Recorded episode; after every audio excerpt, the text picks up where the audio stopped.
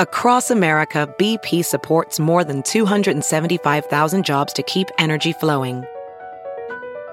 Jobs like building grid scale solar energy in Ohio and producing gas with fewer operational emissions in Texas.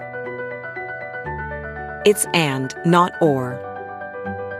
See what doing both means for energy nationwide at bp.com slash investing in America.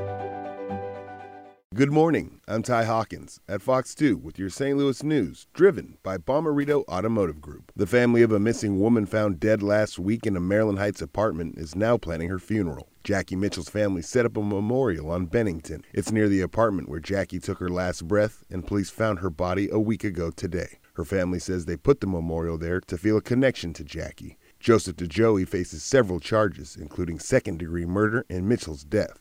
A fire outside of the Coca Cola plant in St. Charles sent heavy smoke into the air Sunday afternoon. Firefighters say 10 tractors and two trailers were destroyed in the fire. The majority of the damage was in the Coca Cola parking lot, but windy conditions carried the fire across Elm Point Industrial Road and started a brush fire. St. Louis City election commissioners test their voting equipment today.